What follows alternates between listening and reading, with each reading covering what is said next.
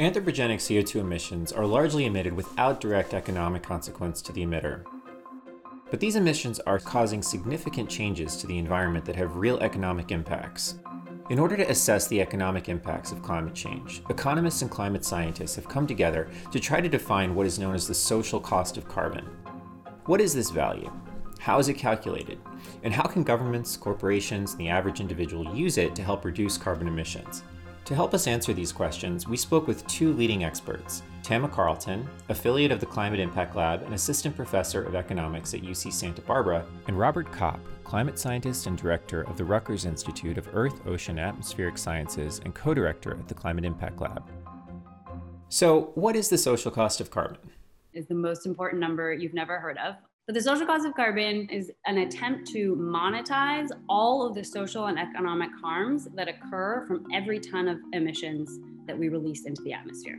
So every time we drive our cars, we ramp up production in a manufacturing facility, that increase in emissions into the atmosphere will lead to a small change in our global climate. And the social cost of carbon is our attempt to monetize all of the many damages that that additional amount of warming will cause.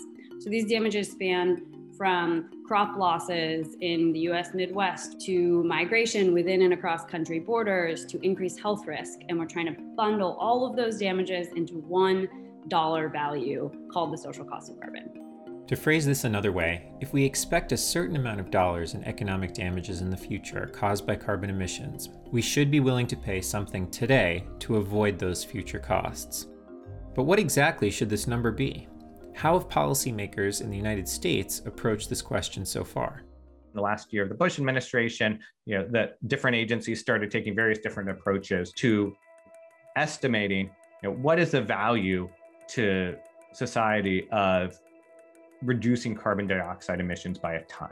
In 2009, when the Obama administration came in, they said, okay, well, we actually need a standardized approach to this that's used consistently across agencies. And we're going to look at how the global economy changes in response to that extra ton of CO2. Um, then we're going to look at that difference. So the difference is the additional damage caused by that ton of CO2. And then we're going to do some economic ma- magic known as discounting to turn this time series of future damages over the next several hundred years into a single number that we value today. And so that's how you measure the social cost of carbon. So the key steps are producing estimates of future emissions and economic growth, turning those into projections of future physical climate change, and turning those projections of future physical climate change into estimates of human impacts and associated economic damages, and then discounting them into a present value dollar term. Now, unless you're an economist, the term discount rate may not be one you're familiar with, but it's a very important variable in calculating the social cost of carbon. The discount rate is an incredibly important parameter in the social costs of carbon calculation. Every time we emit a ton of carbon, the impact on the global climate takes hundreds of years to fully materialize. So that means we need to be thinking about how we can monetize impacts that happen to my children and my grandchildren uh, when I'm counting the value today. That's a very difficult problem. It's ethically challenging, philosophically challenging. One of sort of the key, most objective ways to think about why this number um, should be there, why we should even think about discounting the future relative to the present, um, is that we know, we sort of have intuition for the idea that $100 is worth a whole lot more to a poor person than to a rich person. And when we think about the future, we know that on average, GDP is growing around the world. People are likely to be richer in the future than they are today. And so when they realize $100 of damage from climate change, it will matter less to them than it will today because they are likely to be richer. And so even putting ethics and philosophy aside about how much I care about my future grandchildren relative to myself, even if we try to set that aside, there's still an argument for discounting the future purely based on the idea that on average populations are likely to be richer. So, the discount rate is the measure of the present value of future cost to society.